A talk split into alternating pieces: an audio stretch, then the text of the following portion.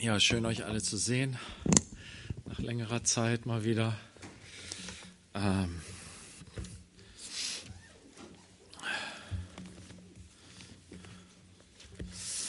ja, es war schön letzte Woche auch bei den Geschwistern zu sein. Wie gesagt, herzliche Grüße auch äh, von der Arche Gemeinde hier auch in der Innenstadt. Und ja, letzte Woche habe ich dort gepredigt und ähm, irgendwie hatte ich auf dem Herzen, das Wort auch hier mit in die Gemeinde zu nehmen. Ähm, es ging letztendlich um die Jahreslosung für dieses Jahr, für ähm, wo es heißt ähm, aus Johannes 6, Vers 37, Jesus Christus spricht, wer zu mir kommt, den werde ich nicht abweisen oder hinausstoßen.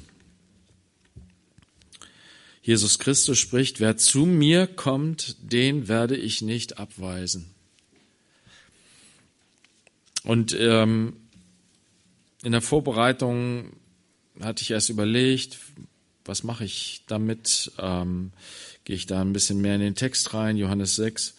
Und dann hat Gott mich aber auf eine andere Spur gebracht. Und ja, wir wollen uns das vor Augen führen, jetzt so, wo das Jahr anfängt und uns dieses Wort gegeben ist. Jesus hat das nicht einfach nur gesagt, sondern er hat das gelebt.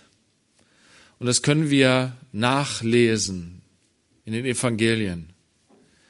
Und da sehen wir, wie viele Menschen zu Jesus gekommen sind. So viele Menschen und so unterschiedliche Menschen.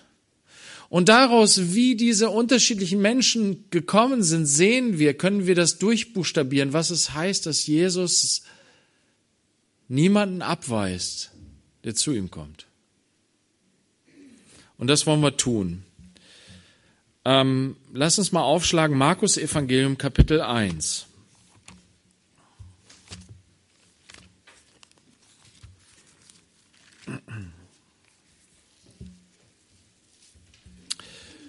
und Vers 40.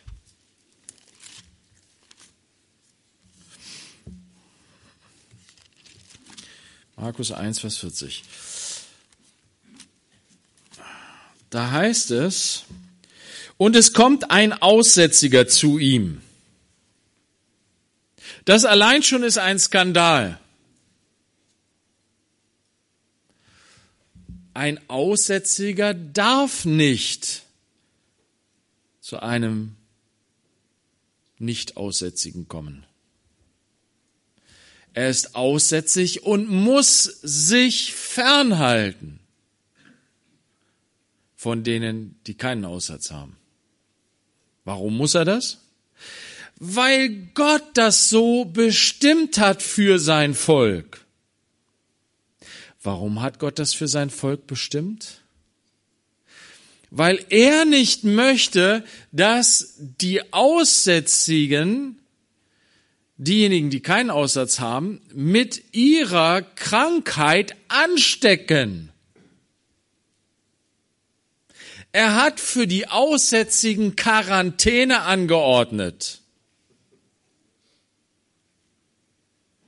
Es ist nichts Fremdes. Nichts Ungewöhnliches. Gott hat das gemacht.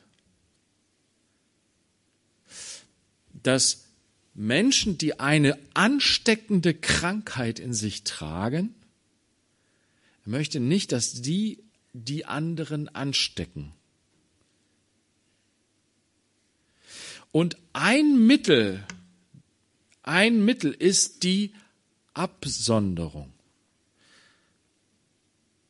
Das hat eine geistliche Bedeutung, Geschwister. Die geistliche Bedeutung ist, das, was uns alle unrein macht als Menschen, ist die Sünde. Die Sünde ist ein viel größeres Problem als Covid. Sie ist viel allumfassender. Alle sind von ihr infiziert und alle werden an ihr sterben.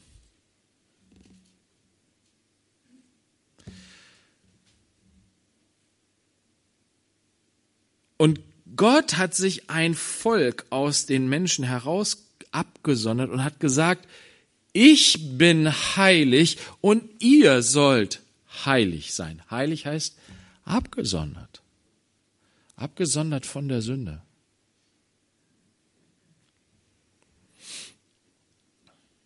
Und er möchte nicht, dass etwas Unreines das Reine verdirbt.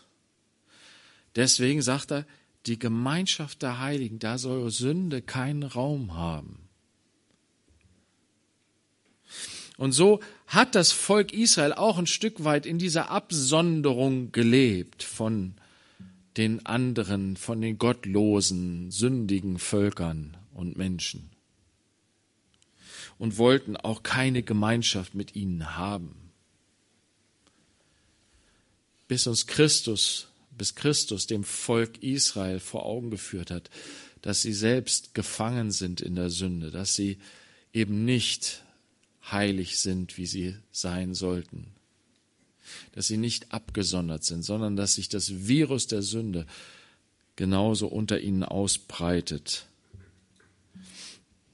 und es gibt ja auch einen Test. Ne? Es gibt ja auch einen, es gibt ja den Corona-Test, ne? wo du dann dich testen lassen kannst. Kannst dich auch auf die Sünde testen. Willst du das mal machen? Gib den Zehn-Punkte-Test. Musst du nur 2. Mose 20 mal aufschlagen.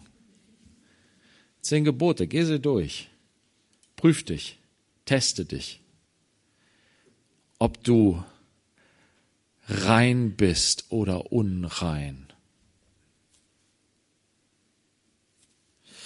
Wie gesagt, also Gott hat dem, den Aussätzigen befohlen, sie sollen sich absondern, um die anderen nicht anzustecken.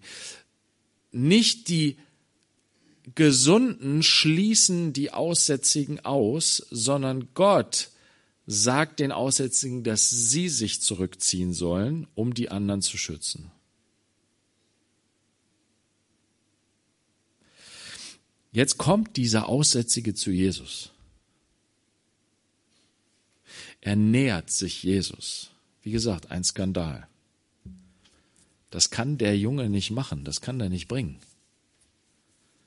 Warum tut er das?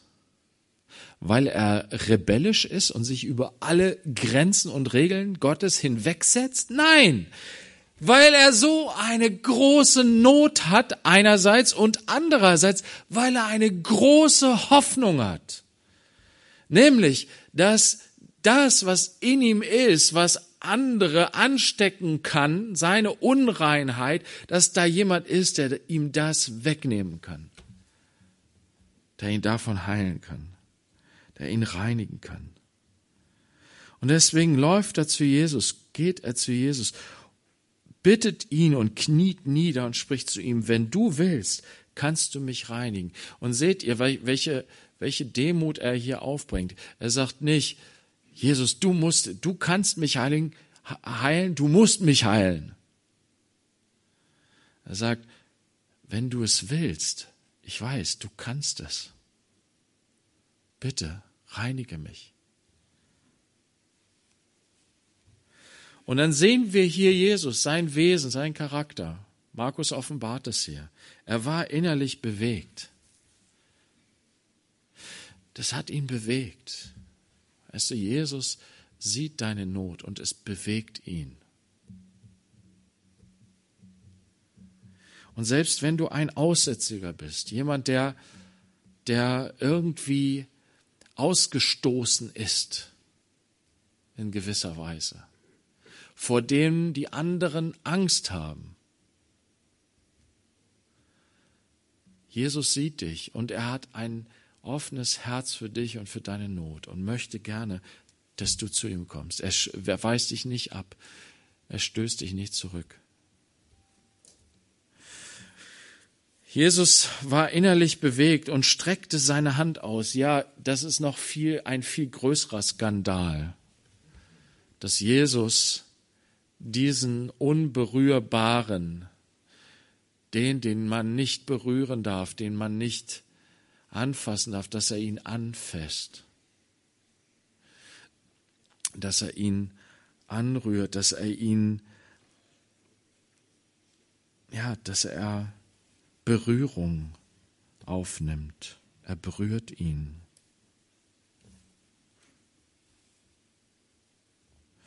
Und er spricht zu ihm, ich will, sei gereinigt. Und sogleich wich der Aussatz von ihm. Das, was ihn unrein gemacht hat, wich von ihm. Das, was ihn ansteckend für andere gemacht hat, was ihn zur Gefahr für andere gemacht hat, das wich von ihm. Es war nicht mehr da. Er war heil. Er war rein. Die Kraft der Unreinheit war so groß, dass er sich absondern musste. Weil er in dem Moment, wo er anderen zu nahe gekommen ist, diese Unreinheit auf andere übergegangen ist. Die Reinheit Jesu aber ist noch größer, noch stärker. Die Kraft, die in Jesus ist und von Jesus ausgeht, ist noch größer, sodass sie ansteckender ist als die ansteckendste Krankheit. Seine Liebe überwindet diese Grenzen. Es gibt manche Leute, die diese Geschichte gerne verwenden heutzutage. Und ich möchte darauf aufmerksam machen, dass diese Geschichte weitergeht. Sie bleibt da nicht stehen. Und manchmal wird sie noch nicht mal bis zum zum ersten Haltepunkt richtig bedacht. Denn Jesus, er geht zum Aussätzigen, er hält sich nicht an die Vorschrift, diesen Menschen nicht zu berühren. Als ein Arzt überwindet er, als der Sohn Gottes überwindet er diesen, diese Grenze aber nicht um den Aussätzigen in seiner Unreinheit zu umarmen und ihn wieder zurück in die Gesellschaft zu führen mit seinem Aussatz und seiner Unreinheit, sondern er heilt ihn davon, er reinigt ihn davon und wo er rein ist und äh, gesund, darf er zurückkehren. Aber Die Geschichte geht, wie gesagt, weiter. Er bedrohte ihn. Jesus bedrohte den Aussetz, den geheilten Aussätzigen, den unreinen, kranken Aussätzigen hat er nicht bedroht. Aber den heilen, den gesunden Aussätzigen, den hat er bedroht. Junge, halte dich an die Vorschrift. Was war die Vorschrift? Geh zum Priester, lass dich untersuchen, mach die ganze Prozedur der Reinigung durch. Das heißt, eine Woche in Quarantäne verbringen, überprüfen, wie sieht das aus? Ist er wirklich geheilt? Na? Geh zum Arzt, sagt Jesus. Jesus sagt, geh zum Arzt? Und zwar zum Gesunden, sagt er, geht zum Arzt. Den, den er geheilt hat, schickt er zum Arzt. Warum, bitteschön? Der Aussätzige hat sich an den Kopf gefasst und gesagt, was willst denn Jesus? Ich bin doch jetzt gesund, ich bin doch heil, ist doch alles in Ordnung. Ich kann doch jetzt wieder unter Leute gehen. Nein, sagt Jesus, mach diese ganze Prozedur, diese ganze Vorschriften, geh sie durch und dann bring auch das Opfer da, was Gott vorgeschrieben hat. Ja, es ist vielleicht ein Opfer. Aber warum soll er es machen? Was sagt Jesus? Ihnen zum Zeugnis. Die ganze Sache mit deiner Heilung, das ist nicht nur für dich, das ist auch für die anderen. Und soll den anderen zum Segen dienen. Und sie sollen erkennen, dass es eine, eine Kraft gibt, die rein macht, die heil macht. Und das sollen sie erkennen dadurch, dass du dich unterordnest in diesen ganzen Dingen, wie das Gesetz vorschreibt.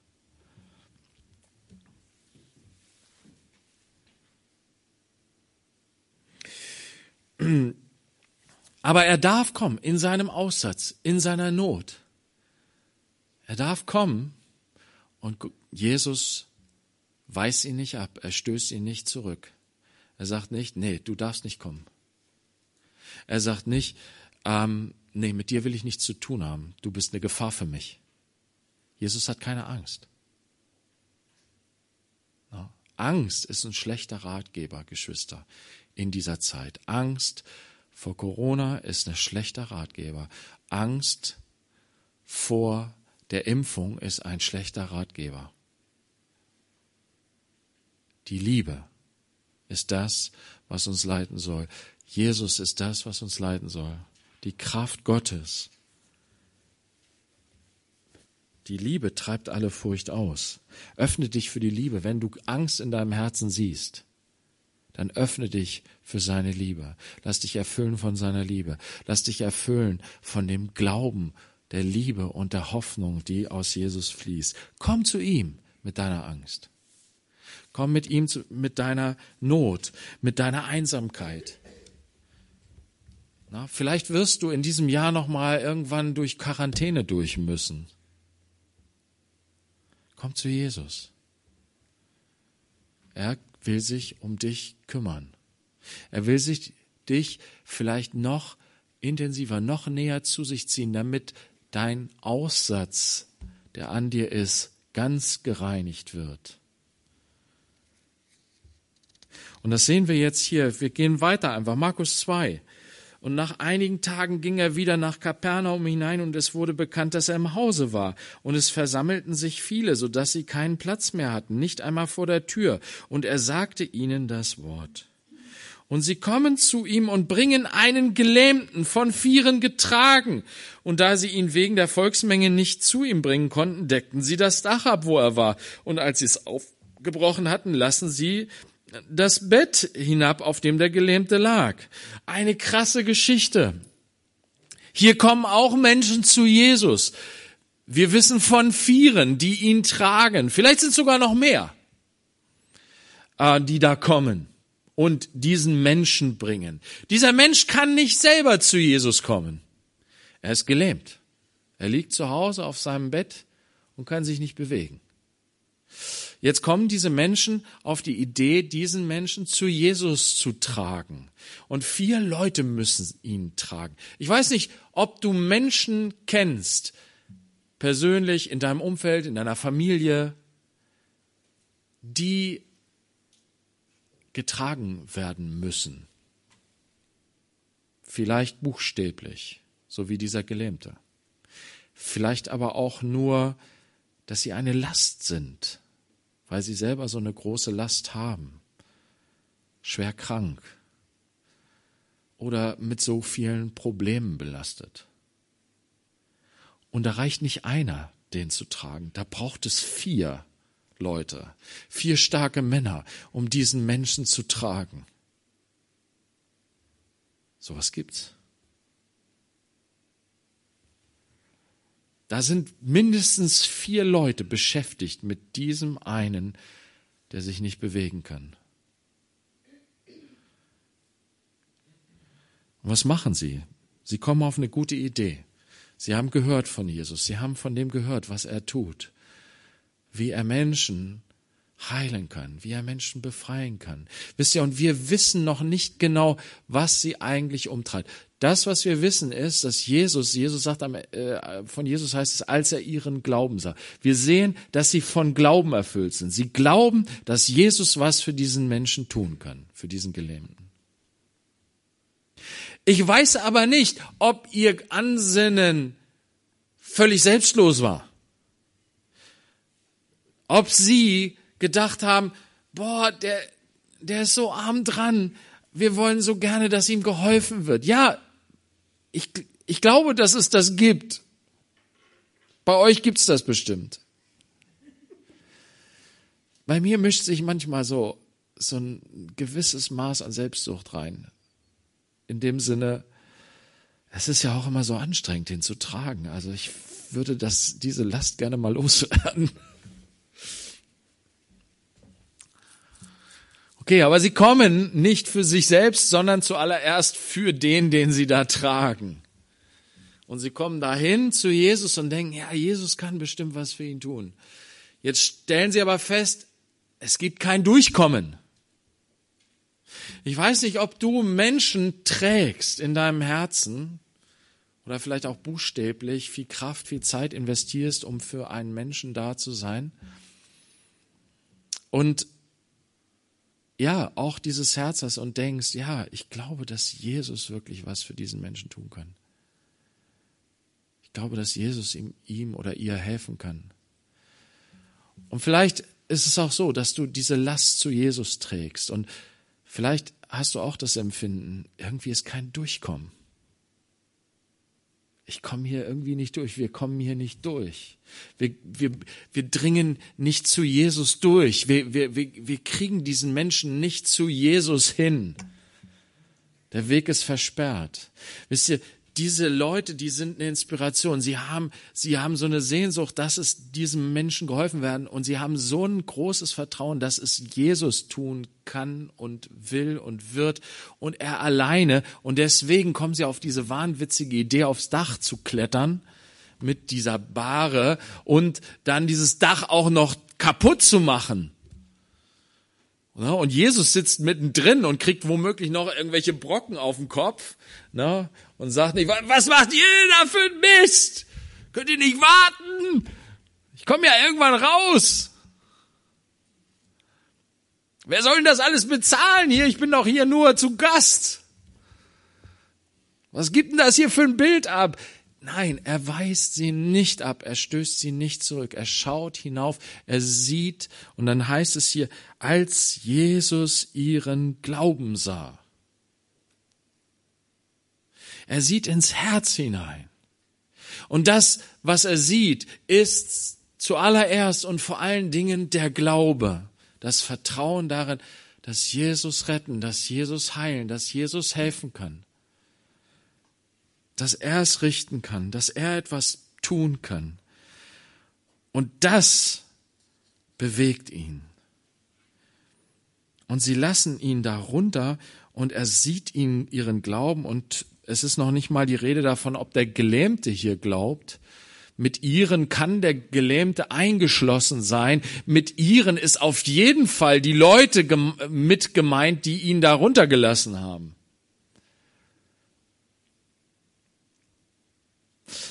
Und dann liegt der arme Kerl da jetzt, oder?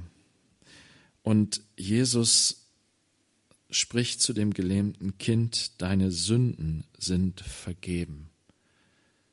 Ja, dieser Mensch ist auch ein Aussätziger, er ist verunreinigt durch die Krankheit Sünde. Das sieht man ihm nicht unbedingt an, denn sehen tust du nur einen armen Gelähmten, der sich nicht bewegen kann. Na? was kann der schon Böses tun?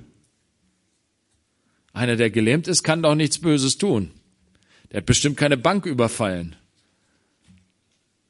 Vielleicht hat er es getan, bevor er gelähmt wurde. Wir wissen es nicht. Auf jeden Fall ist er gelähmt und Jesus spricht diese Worte aus, Kind, deine Sünden sind dir vergeben. Und ich kann mir vorstellen, die Leute, die da oben ihn runtergelassen haben, waren total enttäuscht. haben sich gedacht, was soll denn das jetzt? Wir wollten eigentlich, dass er ihn na, von seiner Lähmung befreit. Und aber Jesus sieht ins Herz und er weiß ganz genau, was das Problem dieses Menschen ist. Er muss neu begreifen, dass er ein Kind ist dass er einen Vater im Himmel hat, der ihn liebt und der ihn befreien will von dem, was ihn bindet, was ihn festhält, was ihn fernhält von der Liebe des Vaters. Deine Sünde, das ist das, was dich wirklich lähmt. Deswegen sagt er zu ihm, Kind, deine Sünden sind dir vergeben. Was bedeutet das Wort vergeben? Vergeben heißt eigentlich weggetragen. Was macht Jesus hier eigentlich in Wirklichkeit? Er nimmt die Sünde dieses Menschen auf sich und trägt sie zum Kreuz von Golgatha. Denn dort wurde das Blut Jesu vergossen zur Vergebung unserer Sünden. So sagt Jesus das im Abendmahl zu seinen Jüngern. Er sagt, guck mal hier, das ist der Kelch mit dem Wein. Trink daraus. Dies ist mein Blut, das vergossen wurde, vergossen wird zur Vergebung der Sünden. Und wir haben Vergebung unserer Sünden. Johannes sagt das in seinem ersten Brief. Er sagt, ähm, wenn wir ins Licht kommen, wenn wir im Licht leben, dann reinigt uns das Blut Jesu von jeder Sünde.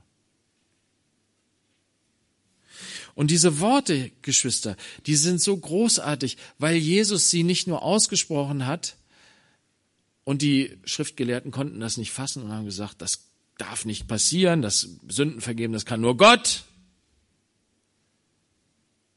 Und wussten nicht, was sie dabei sagten, dass sie nämlich eigentlich erkannt haben, dass Jesus genau das ist, der Sohn Gottes, der gesandt ist, um die Sünde der Welt zu tragen, auf sich zu nehmen, hinwegzunehmen und Vergebung der Sünden zu bringen.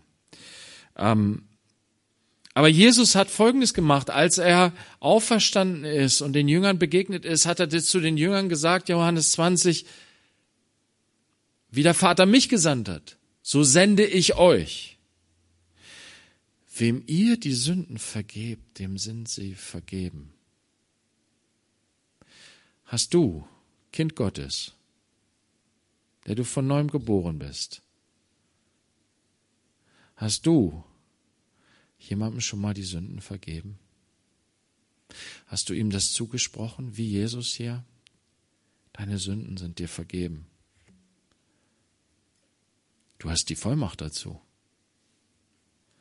Und es ist so was Großartiges, Geschwister, wenn wir kommen, beladen, belastet von Sünde, ja gelähmt von Sünde. Und da kommt jemand und sagt zu mir, Jörg, Deine Sünde ist vergeben. Jesus hat sie getragen. In Jesu Namen, deine Sünden sind dir vergeben.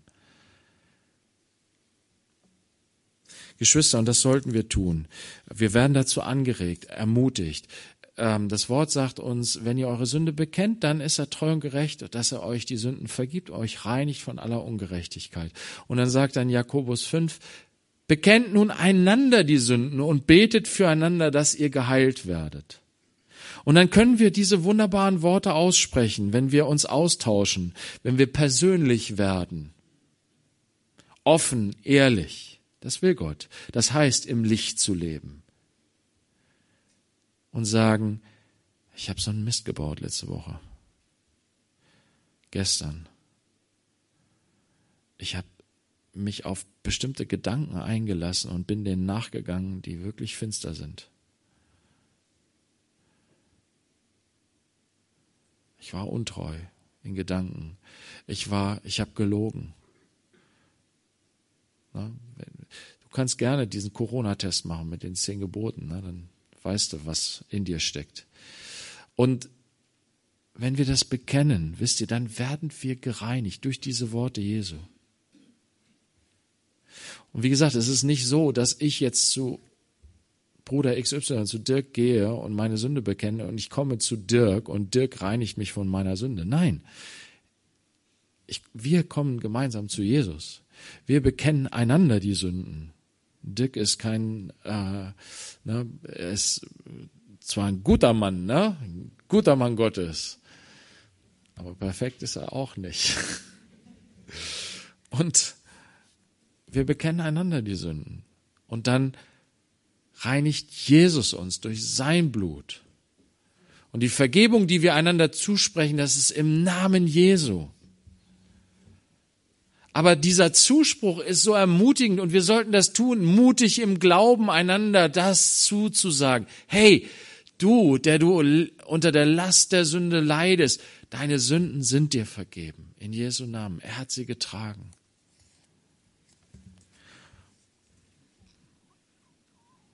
Und das Krasse ist, dass Jesus das dann auch nochmal beweist, dass es wirklich Realität ist in seinem Leben, indem er ihn aufstehen lässt, indem er sagt, jetzt steh auf von deinem Lager. Du Gelähmter, du bist nicht mehr gelähmt. Und er steht auf und trägt selber seine Bahre. Er, der vorher immer getragen werden musste von so vielen, kann nun selber tragen.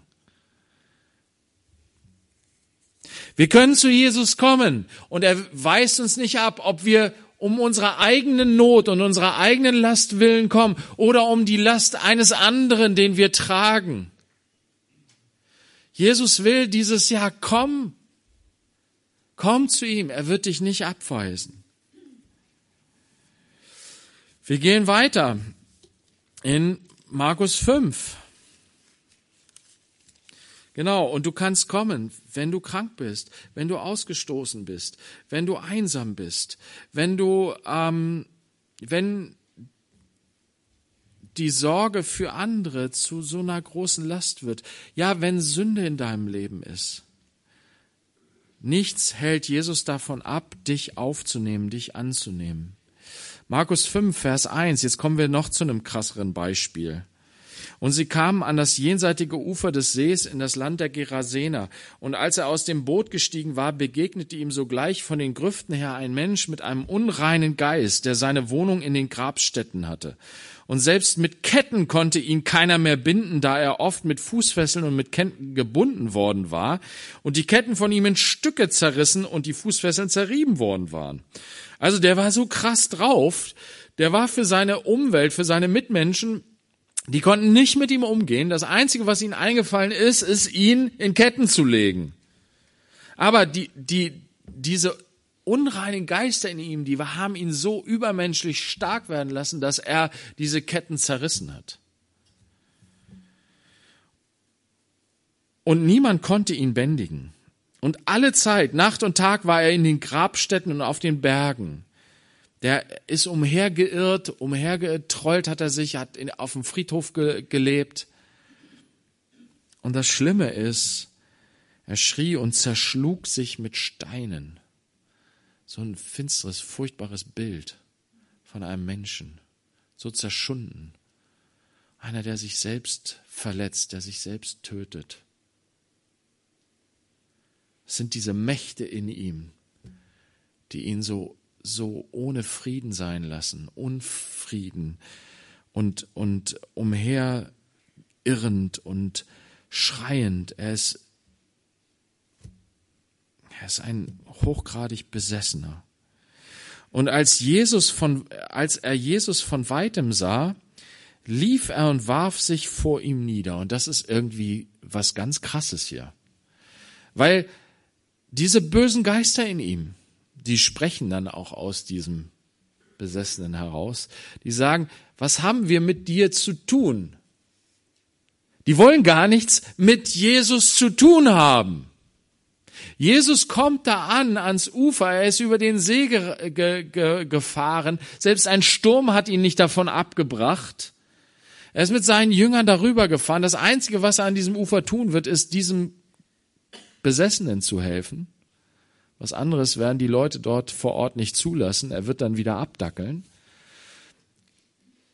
Er fährt dorthin und dieser hochgradig Besessene, vor dem alle Angst haben, vor dem alle Reis ausnehmen, na, du willst dem auch nicht begegnen. Na? Ich finde es auch immer cool, an dieser Geschichte zu sehen, wo sind eigentlich die Jünger? Die sind doch mit im Boot gewesen. Wo sind die eigentlich in der Geschichte? Die tauchen gar nicht auf. Warum? Weil die die ganze Zeit wahrscheinlich hinter irgendeinem so Felsblock gesessen haben und mit den Zähnen geklappert haben vor Angst. Die sind mit der Situation überhaupt nicht fertig geworden. Jesus hat sie aber mitgenommen, damit sie das miterleben.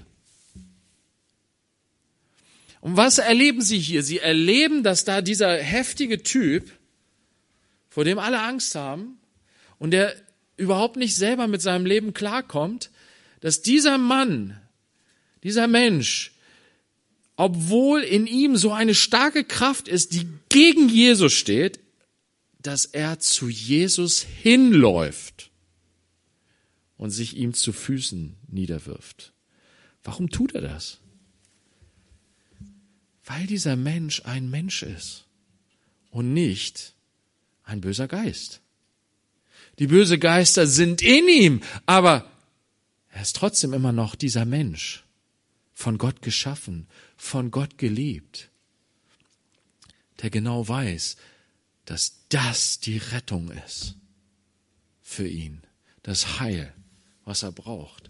Deswegen rennt er zu ihm hin, obwohl alles, was aus ihm rauskommt, nur ist, ich will mit dir nichts zu tun haben, lass mich in Ruhe. Kennt ihr das? Auf der einen Seite ist ein Mensch irgendwie so, dass er zu jemanden hin will und auf der anderen Seite, nee, ich will nichts mit dir zu tun haben. Fast schon schizophren. Was macht Jesus mit diesem Menschen? Schickt er ihn weg? Stößt er ihn von sich? Nein. Er fragt ihn nach seinem Namen. Sag mal, wie heißt du? Wie heißt Legion? Also kommt dieser ganze Mist raus, ne? Von diesen, von diesen Dämonen. Will Jesus wissen, wie dieser Dämon heißt oder wie diese Dämonen heißen? Nein. Er will diesen Menschen retten. Er liebt diesen Menschen. Und er möchte ihn befreien. Und dann befreit er ihn von diesen Dämonen. Er schickt die Dämonen fort, nicht den Menschen.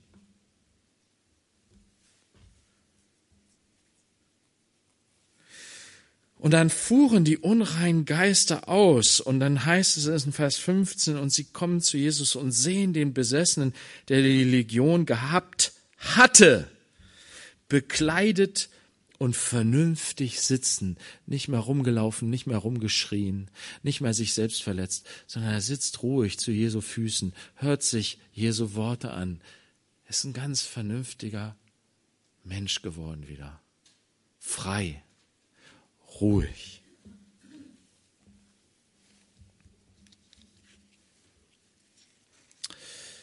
Markus 5, Vers 21, er kommt wieder zurück mit dem Boot und dann sind da eine Menge Leute am See und warten auf ihn. Und in Vers 22 heißt es, es kommt einer der Synagogenvorsteher mit Namen Jairus. Als er ihn sieht, fällt er ihm zu Füßen.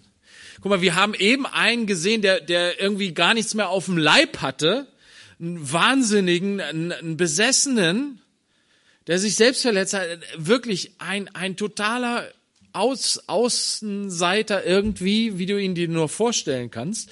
Und hier hast du jetzt den Typen im Nadelstreifenanzug. Den geachteten, geehrten Gemeindevorsteher.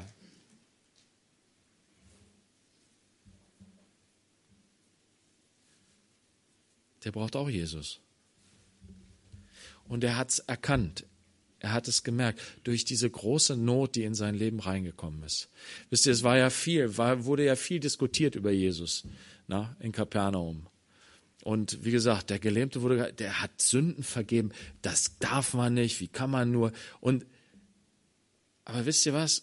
Jairus hat alles beiseite gepackt, seinen ganzen Stolz, seine ganze Ehre. Es war ihm egal. Diese ganzen Leute, die kannten ihn alle.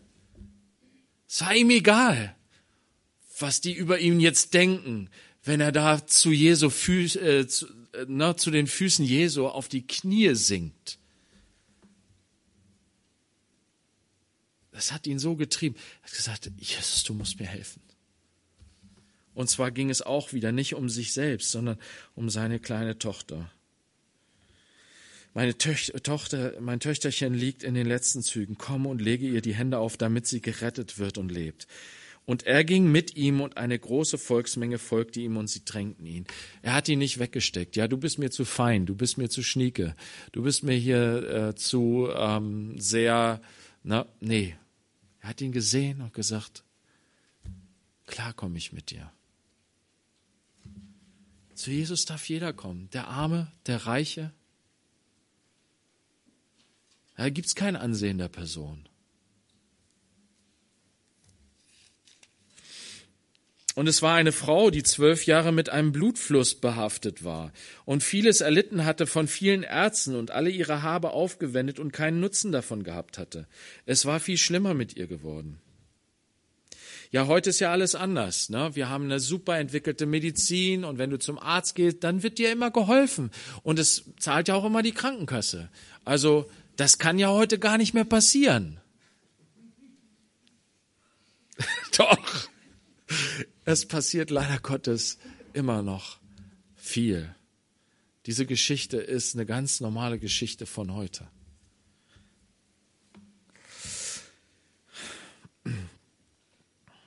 Als sie von Jesus gehört hatte, kam sie in der Volksmenge von hinten und rührte sein Gewand an. Denn sie sagte, wenn ich nur sein Gewand anrühre, werde ich geheilt werden. Also sie hatte auch von Jesus gehört und das war eine tiefe, tiefe Sehnsucht. Ja, vielleicht kann es durch Jesus geschehen, vielleicht kann er mich heilen. Aber sie hat sich nicht getraut, in der Öffentlichkeit ihn zu bitten. Wisst ihr, letztendlich war ihre Position die, wie die das Aussätzigen. Sie war unrein und wenn sie jemanden anfasst oder in, ne, in irgendeine, sie macht andere unrein damit. Sie wollte, dass es geheim bleibt. Sie wollte ganz im Geheimen. Sie wollte keinen Aufruhr machen. Wollte nur schnell geheilt werden. Und sogleich vertrocknete die Quelle ihres Blutes und sie merkte am Leib, dass sie von der Plage geheilt war.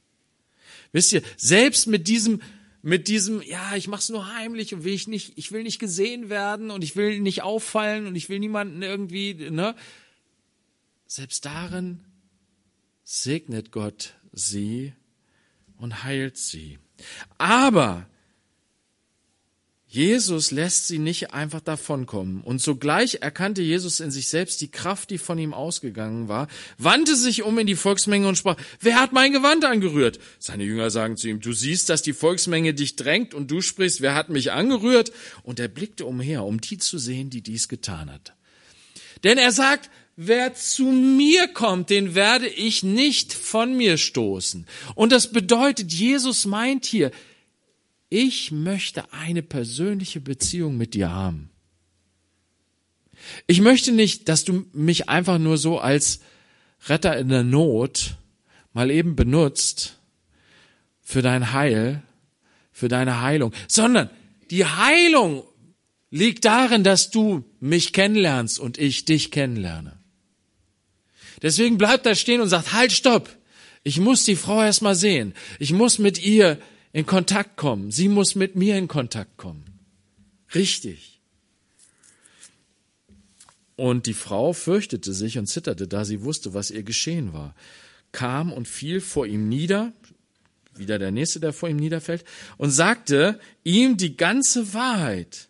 Er aber sprach zu ihr, Tochter, dein Glaube hat dich geheilt, geh hin in Frieden und sei gesund von deiner Plage. Was macht er hier? Er segnet sie, er ermutigt sie, er stärkt sie, er festigt das, was Gott ihr schon gegeben hat, in diesen Aussprüchen.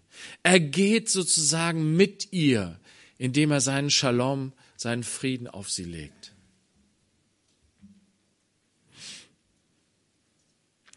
Während er noch redete, kommen sie von dem Haus des Synagogenvorstehers und sagen, deine Tochter ist gestorben. Was bemühst du noch den Lehrer?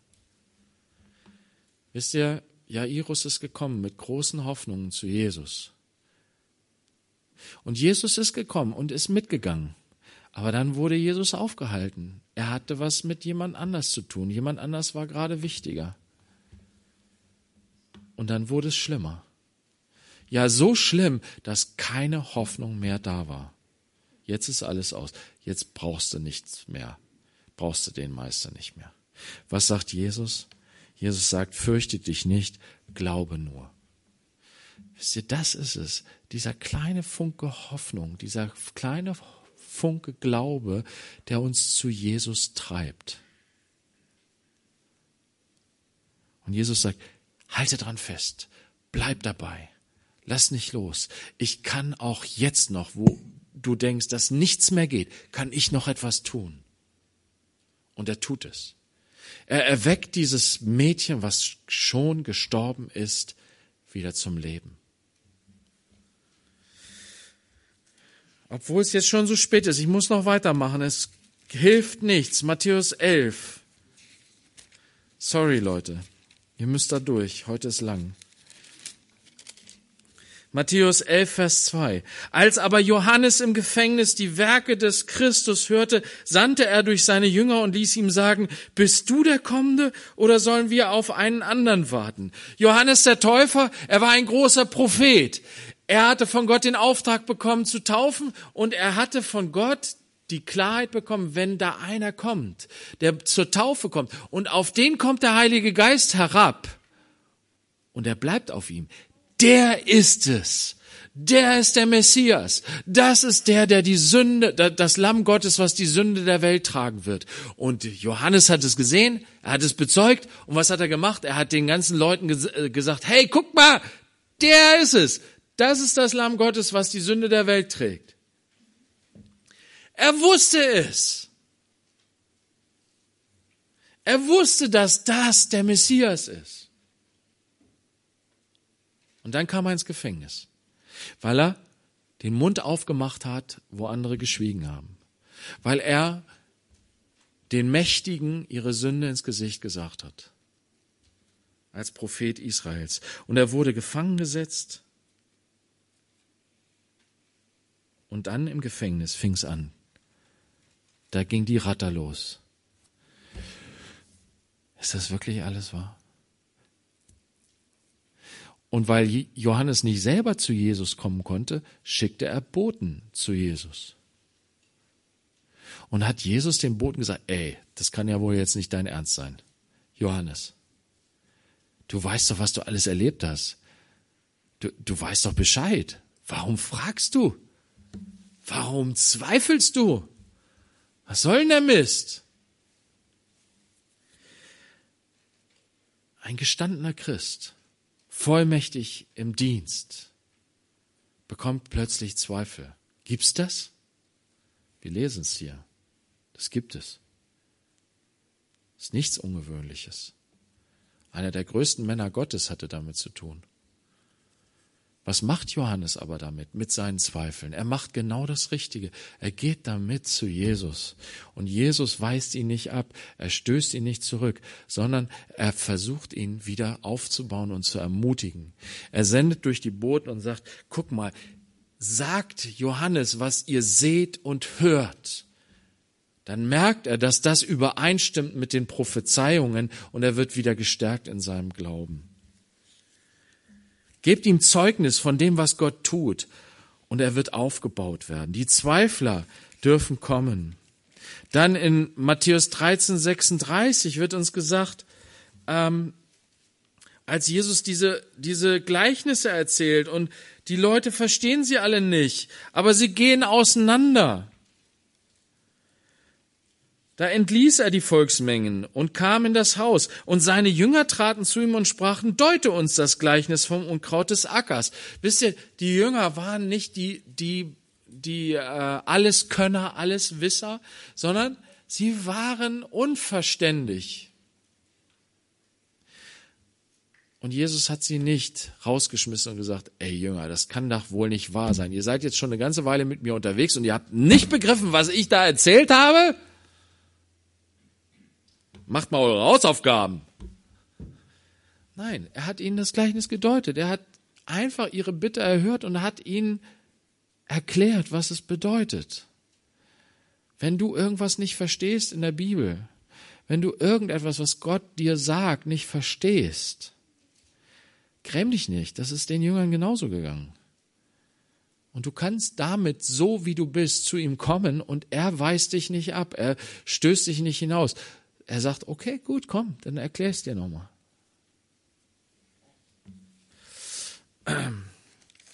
Matthäus 14, da ist dann äh, ab Vers 14 die Rede von der Speisung der 5000. Eine wunderbare Geschichte. Jesus will mit seinen Jüngern Pause machen. Sie ziehen sich zurück in die Einöde. Sie kommen in diese herrliche, wunderbare Bucht wo sie, na, wo eine kleine Hütte, Fischerhütte ist, wo sie sich gedacht haben, oh, hier werden wir mal so richtig schön Wellnessurlaub machen, ne? Wollen die Füße schön in den See Genezareth halten, so, ne? Und sich's gut gehen lassen. Ja, nix ist, ne? Sie kommen da an und da steht eine Masse von Leuten und will zu Jesus. Wie reagiert Jesus darauf? Jetzt haut mal ab, wir haben jetzt hier eine, eine, einen Urlaub gebucht, ihr, ne, jetzt bin ich außer Dienst, ne? Äh, nein. Er wurde innerlich bewegt, steht hier über sie und heilte ihre Kranken. Bei Markus steht, dass er sah, dass sie wie Schafe waren, die keine Hirten haben. Und er lehrte sie. Er heilte sie durch sein Wort. Er kümmerte sich um sie, um ihre Not. Und dann wurden sie hungrig. Und die Jünger haben gesagt, ey, Jesus, jetzt ist mal genug hier mit helfen, so, ne? Die brauchen jetzt mal eine andere Hilfe, die brauchen nämlich was zu beißen. Schick sie mal los, dass sie sich was zu essen kaufen. Und dann sagt Jesus, ah, ah, kümmert ihr euch mal darum. Nee, das können wir nicht. Wir haben nur fünf Brote und zwei Fische. Wie sollen wir die da alle füttern? Das geht nicht. Wisst ihr, Jesus hat die Jünger berufen und hat gesagt, kommt und lernt von mir, wie ich mit Menschen umgehe. Und damit will ich jetzt schließen. Es gibt noch so viele Beispiele, wie wir sehen können in den Evangelien, dass Menschen zu Jesus kommen und er sie nicht abgewiesen hat. Aber das Ganze, warum Menschen überhaupt zu Jesus kommen, hängt damit zusammen, dass die Menschen von Jesus hören. Und Jesus sagt, Kommt her zu mir, alle, die ihr mühselig und beladen seid. All das, was diese Menschen umtreibt, ist das Leid und das Elend der Sünde und die Auswirkungen unserer Sündhaftigkeit in Krankheit, Not und Tod. Das alles, davon sind wir beladen. Entweder ist es unsere eigene Sünde, unsere eigenen Fehler, oder es sind die Sünden und Fehler und Nöte anderer, die uns belasten. Oder eben, wie gesagt, die Auswirkungen in Leid und Elend, in Mühsal, in Anstrengung, in Angst und Sorge. Wisst ihr, das sollen wir alles ablegen wie ein altes Kleid. Legt den alten Menschen ab, der davon bestimmt ist. Leg ihn bei Jesus ab. Jesus sagt, kommt her zu mir, alle, die ihr mühselig und beladen seid, ich will euch Ruhe geben. Und dann kommt her zu mir und lernt von mir. Geht in mein Joch und lernt von mir, denn ich bin sanftmütig und von Herzen demütig. Und ihr werdet Ruhe finden für eure Seele, indem dass ihr mit mir geht. Das heißt, den neuen Menschen anziehen. Und das macht Jesus mit den Jüngern hier bei der Speisung der 5000. Er sagt, kommt, jetzt macht ihr mal, nehmt die Menschen auf. Ja, aber ich hab nix, ich kann nix. Jesus sagt, daran hängt's aber nicht. Es hängt nicht an dir. Es hängt an Gott. Wir sollen lernen, auch Menschen so anzunehmen, wie Jesus sie angenommen hat. Aber zuallererst und vor allen Dingen möchte ich, dass ihr das mitnehmt für dieses Jahr. Mit allem, was euch bewegt, mit allem, was uns bewegt, was uns belastet, was uns beschwert. Lass uns zu Jesus kommen. Er ruft uns. Und sei gewiss, es gibt nichts, wo Jesus sagt, nee, tschüss.